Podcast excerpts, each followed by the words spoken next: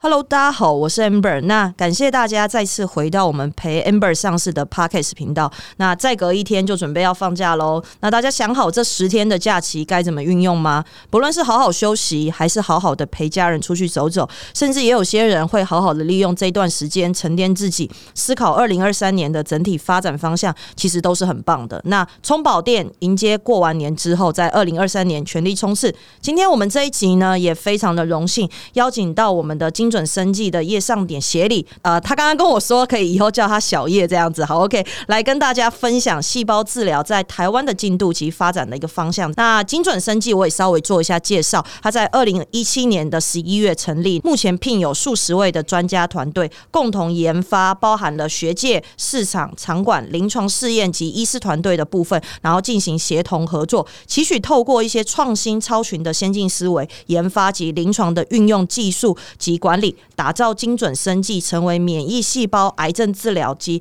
抗老化个人医疗及免疫疗法的应用平台的领导品牌。那很多人都知道我是二代接班，但我有点不太一样的是，家里投资我成立新的生计事业体，但跟家族的本业在做的东西本来就不太一样。那我们今天邀请到的小叶又更不一样。那小叶更像是与父亲一起创业，我相信这一块应该今天也会有很多的干货可以跟我们的听众进行分享。那接下来我们是不是？也请呃我们小叶来做一下自我介绍，跟听众打声招呼，这样子。好的，各位听众，还有现场的 Amber，大家好，我是叶尚典，是可以叫我小叶就好了。是是是。那刚刚那个 Amber 介绍的非常的巨细靡遗哦，对对对，所以呃，我们接下来就。继续往下看看，我们又可以什么互相交流的地方？OK，那要不要先除了我刚刚讲的，就是在呃经典呃精准生计这一块做的东西，可不可以再更详细的跟我们分享一下？就当时怎么跟父亲，然后开始了这一块的事业体的部分，这样子？OK，呃，我跟我父亲当时会选择这个命题啦。其实有时候 Amber 你应该也了解，说在生计医药产业是选题是非常重要的，没错。所以呢，在选题的时候。一旦选好题了，你就决定好你的赛道。那这个时候，你未来你是红海还是蓝海，就会影响到你未来的市场走向。是，尤其是在这种生技医药产业，是它跟一般的商品不一样，它需要经过动物实验、临床试验什么。对，一个初期就会耗费非常多的资金，所以这个选题一旦选错了，对，很有可能是失败收场。是，那呃，当然我也不会演了，就是说呃。跟父亲一起创业，嗯，是我认为有非常多的优势，是包含三个。第一个就是我认为说，嗯，我们站在巨人的肩膀上，对，我们能够更知道这个世界的高度，这个世界运作规则，是是是。所以呢，我在选题方面也能够相对准确一点。对。第二点是有足够的资源，这个资源包含了人脉，是包含了资金，包含了。种种的资源可以让我们去运作。对，OK。第三个是我很庆幸能够跟我的父亲一起在创业路上一起打拼，这个是非常难能可贵了。因为前世缘今世的家人嘛，然后又能够一起打拼，这也是非常难能可贵了。当然，OK。当然，从那个这个是三个优点，但这三个优点从另外一个面向来说，哦，也可以是三个缺点。OK，好，没关系，这题我们等一下再问，因为我有满满的问题想要询问你。毕竟我跟我们家人，然后一起在做事业的时候，真的是有很多问题发生。好，OK，那我刚刚其实小叶你有讲到，就是选题很重要。那我特别想要问你说，当时是因为父亲的关系，所以才选的细胞治疗吗？为什么会选择这个？呃，老实说，我我我不会演，就是我觉得细胞治疗是台湾甚至是整个国际医疗下面的下一个发展的一个非常重。重要的一个选项，但是其实以目前现在整个市场上面法规上面，其实我觉得还不是这么的开放，在这一块上面的资源跟资金的一个投入。所以当时是什么样的因缘际会，您跟父亲选择了这样子的题目？OK，我觉得这个问题问的非常好，因为也是非常多可能是投资人会问的问题。没错，对。那我觉得。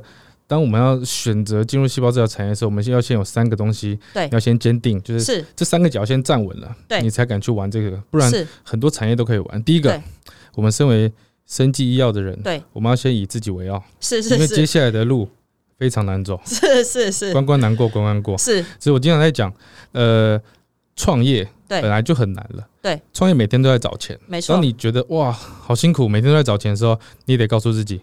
是，明天后天还会更缺钱。OK，尤其在生技药产业 就是这样。OK，OK，所以你剩下的只能每天的夜晚跟自己孤独奋战。OK，OK，这个我相信 Amber 应该也懂。OK，哦，我觉得很棒啊！我先打稍微打断一下，我每次呃，因为我现在在国防医学院也有授课，然后有时候我的学生都会跟我讲说：“老师，你有没有看过靠北生科？然后看过靠北生科之后，你为什么还会对台湾的生技医疗有有信心、有兴趣？这样？那我真的非常认同小月，因为我也很以我自己为台湾的生技人为傲，这件事情真的很重要。这个心态如果是对的情况下面，其实接下来再怎么辛苦，你都会撑下来。对，没错没错。OK，好，不好意思打断你啊，我是太兴奋了这样子。好，OK，你可以继续分享你的第三点。第二点，第二点，我分享第二点就是呃，这个细胞治疗以及这个癌，至少我们公司在主力的是以癌症的新药开发。是这个东西，它在二十一世纪就是二十一世纪黑死病嘛，所以它就是一个不变的刚性需求。是，这也是很务实的。有时候我们经常在跟学界的老师，对，或是跟中原的老师们在这个探讨的时候，是我们会经常发现。台湾有一些现况是学界老师非常优秀，嗯，临床的非常优秀，是，但是能够商品化的过程没错，没错，OK，对，所以呃，我们如何知道这个刚性需求，又能够让它顺利的商品化，嗯，是一个非常重要的过程，没错，对，而我一直也是自诩，我希望能够。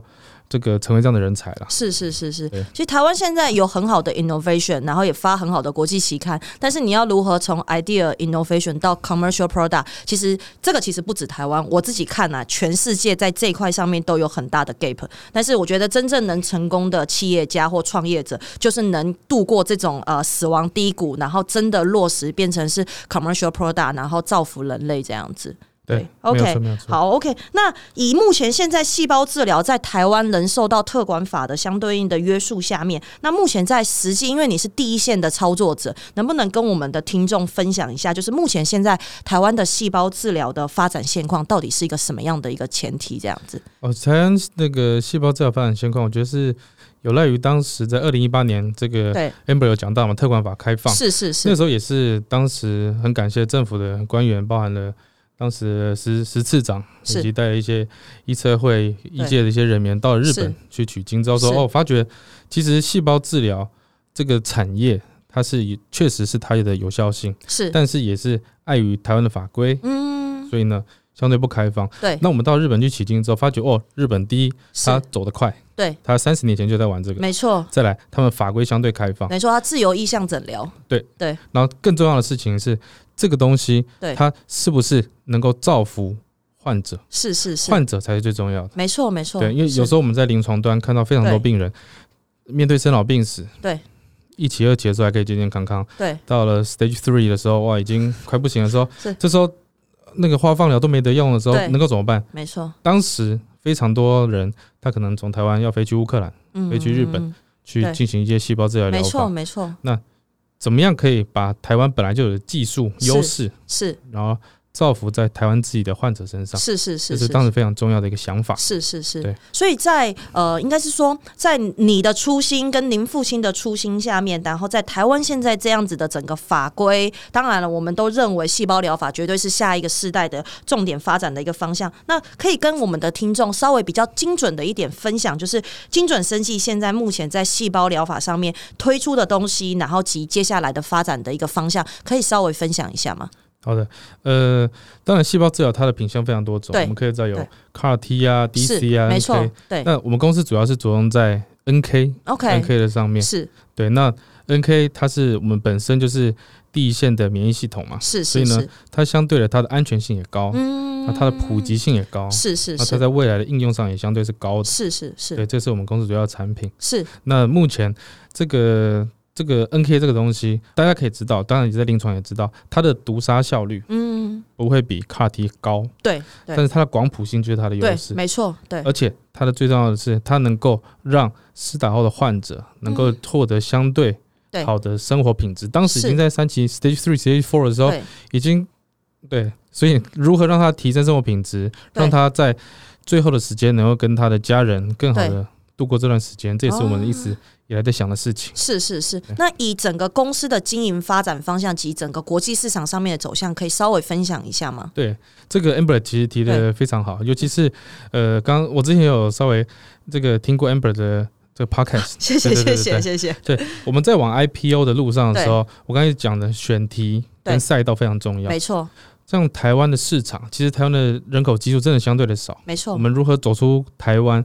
要打的是打国际杯，没错，国际杯才是重点。是是，所以呢，呃，我们一开始选题就是把全亚洲列为我们主要的市场啊，所以我们的 IPO 的方向也是把它设在，要么是香港，要么是新加坡哦。OK，了解了解，这很棒哎！所以你们目前现在呃也有往 IPO 的发展方向，然后去进行相对应的执行这样子。OK，好，太棒了，恭喜恭喜！好，那接下来开始重点，我想要问的问题，刚刚其实讲嘛，三个优点，站在巨人的肩膀上面，足够的资源、资金、人脉，然后跟父亲一起打拼，你觉得很荣幸。好，这三个也是相对应的一个劣势或者是缺点的部分，可以稍微进一步的分享吗？OK。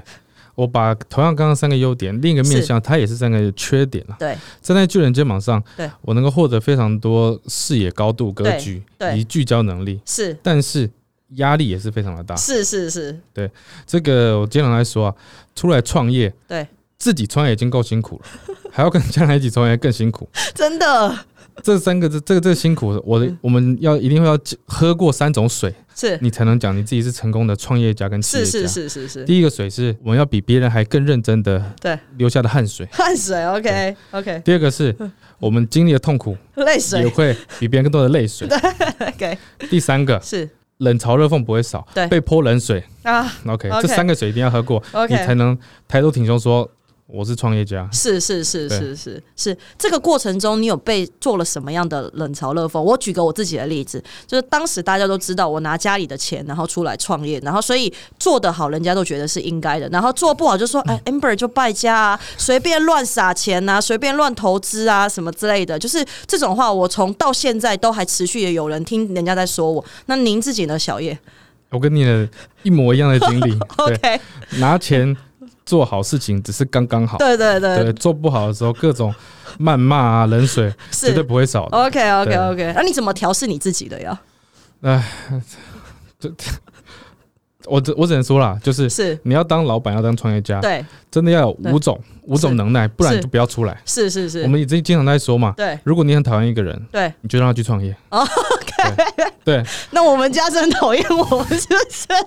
对，因为创业你才知道 各种人情冷暖，对，你也才知道你在这个社会上你要活下来需要什么东西。是是是，创业家我一直都认为有需要五种东西啊，是是是，五种东西你才能站得稳。对，大家也都知道嘛，这个新创公司能够活过五年的，对，不到十趴，没错，没错。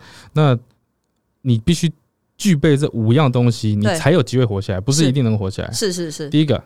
你要有那个健康，这是第一个最重要的。就你有再多的远大的抱负跟愿景，没有这这个身体，一条命没了就没了，什么都没有。对，健康是最重要。是第二个，你要足够的资本资金啊。对，这资金可以有很多种来源嘛。你如果是没钱的，可以去银行融资啊。是是是，可以跟家里拿资金。是第三个是你要对呃，你有足够的技术，这个技术也是非常多元的。你可以是。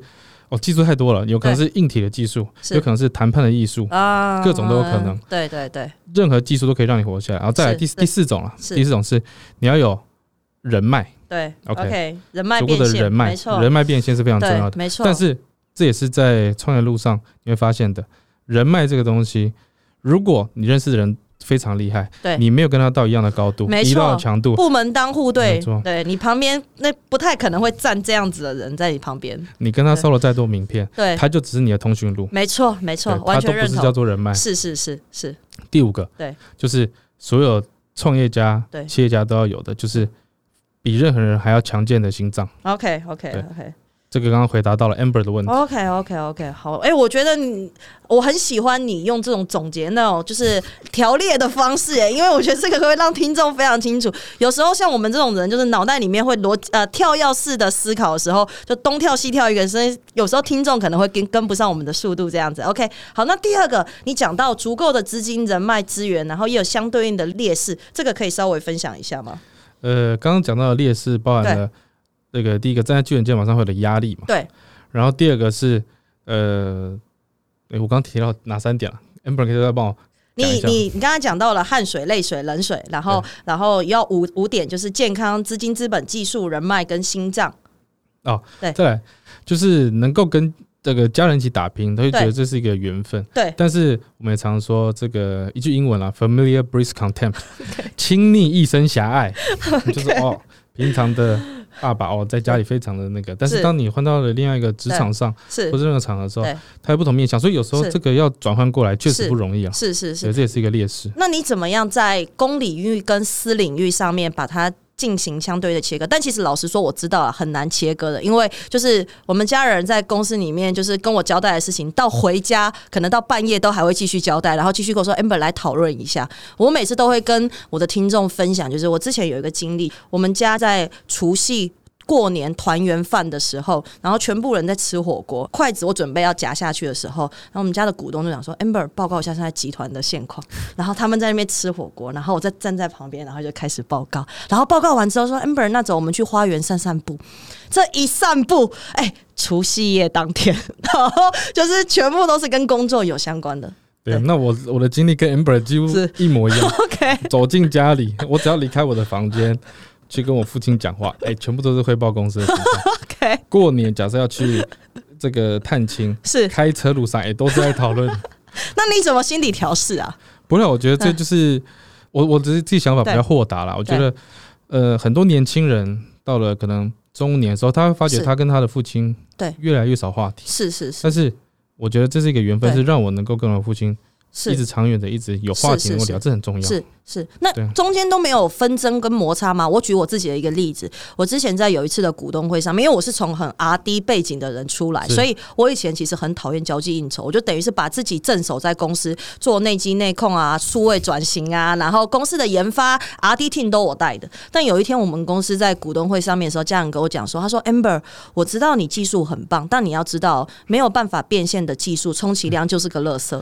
然后第二个，他跟我讲说，没有一个高阶经理人是没有对接市场的能力。他说，你这样子一直关在自己在公司里面，到底有什么意义？你接下来要走资本市场，你这样子连对接市场的能力都没有，你还算得是了一个高阶经理人吗？就是当时我听完没有办法变现是乐色的时候，我大概 depression 了一个月的时间。我想说，因为你也知道嘛，家人讲的话，对于我们这种二代出身，某种程度别人讲的话，对我们来说都是 bullshit。但是家人讲的话就很像是一刀毙命，直接在你的心脏上面插了一刀。那你是怎么调试？我大概 depression 了一个月的时间呢？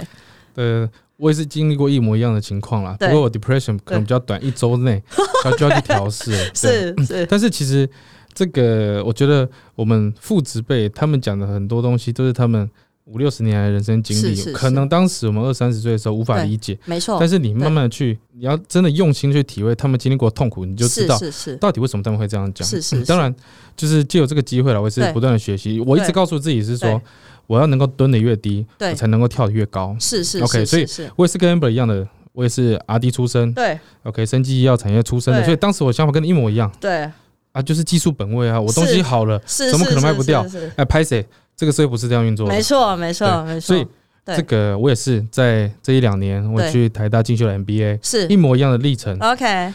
有了技术本位，你还会进管理，会进管理之后还要技术布局，没错，对不对？最后有了这些东西还是基本，你还要去跟股东会汇报，因为那些人才是给你钱的，是没错。对，那有没有这个过程中是你想要做的策略发展方向，刚好是跟家人或者是父亲是不一样的？但是你又觉得以你的专业及你去呃现在的市场上面去做了资讯的收集，就像刚说刚刚去念的 MBA 的部分，那你你要做，但是家人不觉得这件事情是值得做。我举个例来说。我一直这几年来一直在帮我们家族做数位转型。那我举个例来说好了，就是呃，现在的数位转型，某种程度你需要三百六十度的行销。以前就是呃买厂房，然后买仪器这种几千万，家里面啪马上隔天钱就下来了。我说我一年要可能三五百万的行销预算，然后去做到整个数位转型的一个发展的时候，家里是。他认为这个东西是没有办法直接看到变现，或者是一个固定资产没有产值的东西的时候，他其实是没有办法了解为什么要做这件事情。举个例来说，我呃上节目做自己的 podcast 的频道，然后我出书，家里还问我说：“amber，你是要当艺人的，是不是？”然后就是他们就没办法理解我现在到底在做些什么东西。不知道小叶有没有这样子的经历可以分享一下给我们的听众？呃，我觉得 Amber 讲的很多东西都非常的实际，非常务实。是是是，我很喜欢我们这样的聊天方式。是，尤其是在台湾的升级医药产业。对，在二零一四还二零一五那个号顶之后，哇，大家都不想玩了。没错啊，投资人都没信心了。你这时候还可以投进来，我觉得很佩服啊。因为我们家可能不是投神机，他是投我，他看的是我这个人。对啊，这个事实证明也是值得投资的，对不对？对，所以呃，当然就是一直讲了，你要选到一块璞玉嘛。对。那你要如何去克服难关？这一直以来都是很重要的问题。讲起来简单，对，但真正做起来非常的非常困难。对啊，所以在这个过程中，你有没有也有像类似我这样子的过程，是跟家里面在决策上面有纷争的部分？决策上面有纷争，是或多或少一定会有，因为呢，我们都了解嘛。我相信这个 Amber 在当时有的过程中，你也知道说，是是。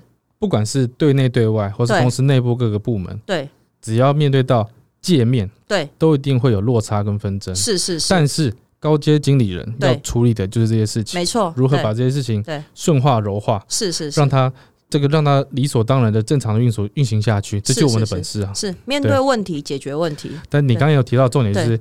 这些部门见面是。有时候还相对简单，但是遇到自己的家人是。啊，那要怎么办？是啊，因为不可能在公司吵一吵，可能不对盘，然后回到家，还毕竟都是家人哎。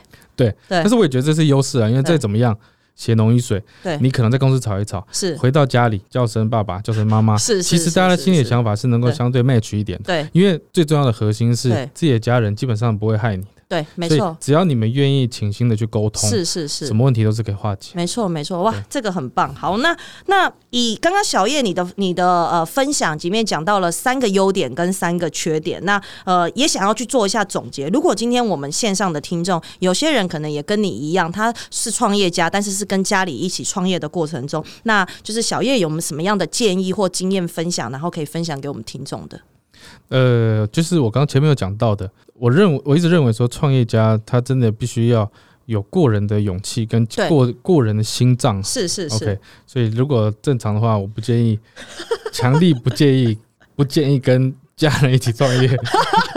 当然，如果你心脏非常强，可以了，就像是 Amber 这样，OK，像小叶 一样这样子。OK，OK，我我觉得这是真的很棒，因为其实老实说，因为我身旁也有非常多的二代朋友，然后我们每次聚集在一起，就是有非常多呃，让人家觉得很不可思议的。像举例来说，我有朋友，他他的公司做两套账，一套账是给投资人看的，而且是正常的账务；一套是给他爸爸看的，就是因为他爸爸觉得，哦，是说这个人为什么要公司为什么要一直调。薪呢？然后为什么这个以前我们都不用付这么多的薪水啊？你为什么现在要付这样子的薪水？所以他专门做一套账，是比较低阶的公司员工的薪资，然后给他爸爸看的。然后我们都觉得天啊，怎么会发生这种事情？尤其是像我们这样子的有跨领域念过 MBA 的，就是企业管理经营的人，是没有办法接受这样子的公司治理。但老实说，像呃早期一点的人创业，其实我必须要讲，像我们家有勇气，外语能力又好，一个皮箱走了全世界就可以去赚钱。对，但其实现在已经不。是这样子，尤其像生技医疗领域更不是。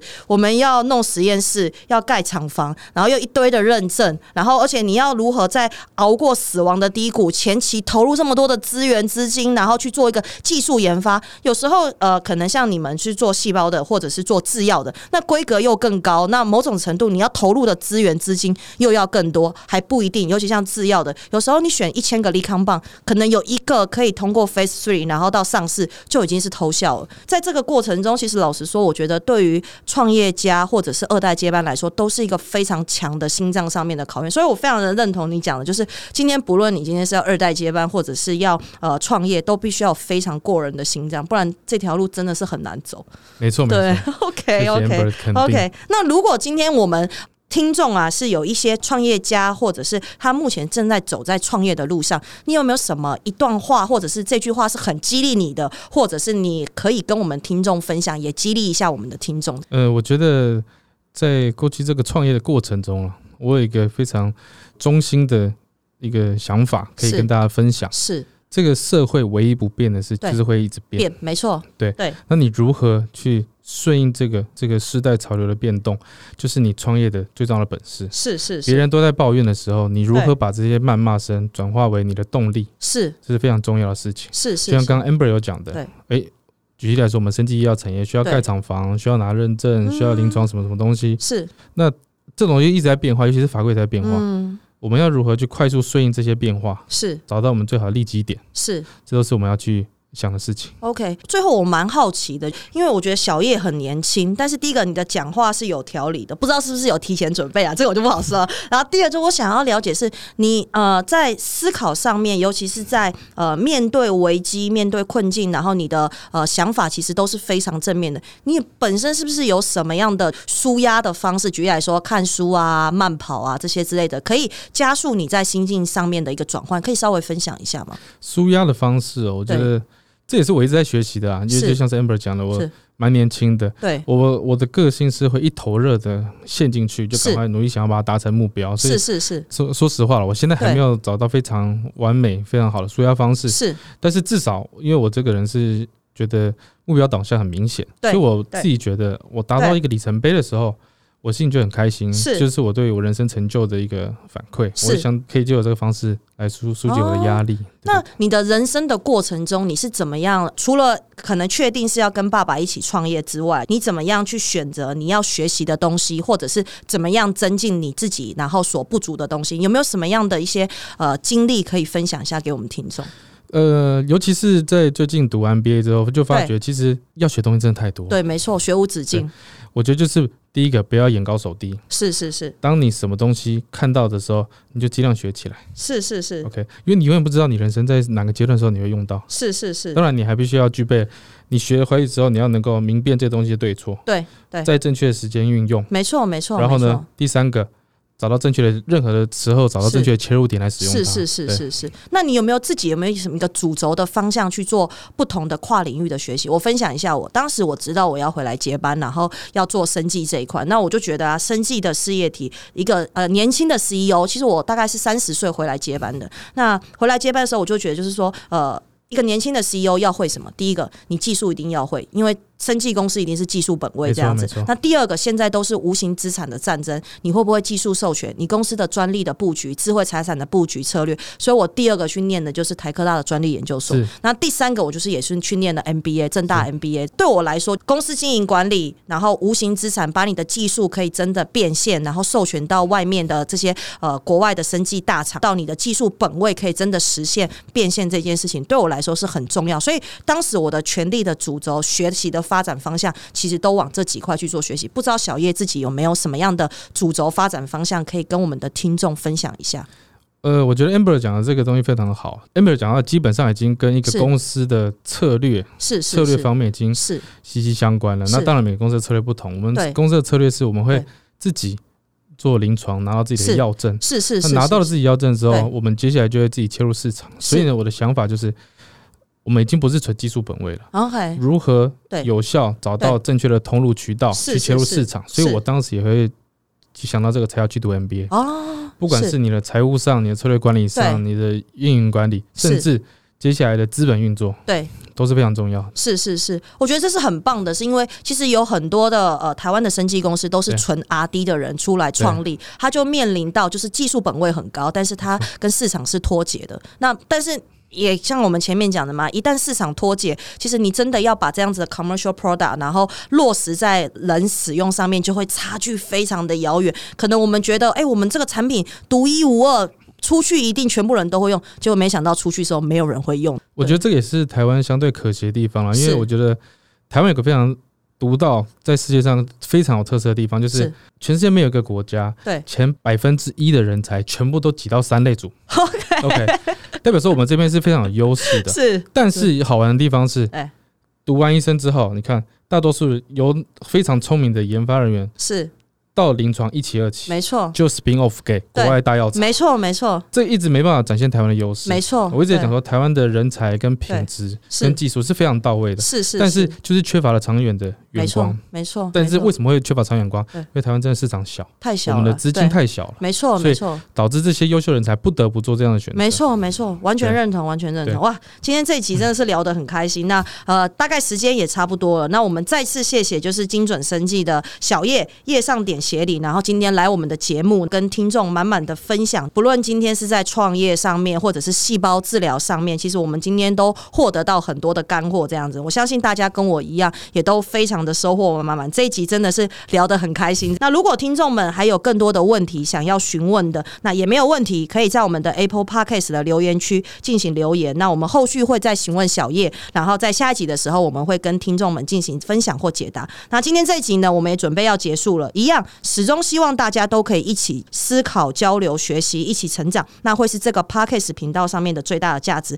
也请大家持续的关注我们陪 Amber 上市的 Podcast 频道，继续支持我们。不论今天你有没有创业，不论你今天是一代创业还是二代接班创业，甚至是像小叶一样跟父亲一起创业，不论你今天是在生计领域的哪一个呃项目上面进行创业，都可以将这里在陪 Amber 上市 Podcast 频道上面的实战知识经验继续使用下去。那呃，我觉得这个是这个 Podcast 频道真的真的很大的一个价值。那最后我们再次谢谢小叶，然后今天上我们的节目跟我们很棒的一个交流跟分享。那我是 Amber，那我们下一集再见喽，拜拜拜，拜拜，谢谢。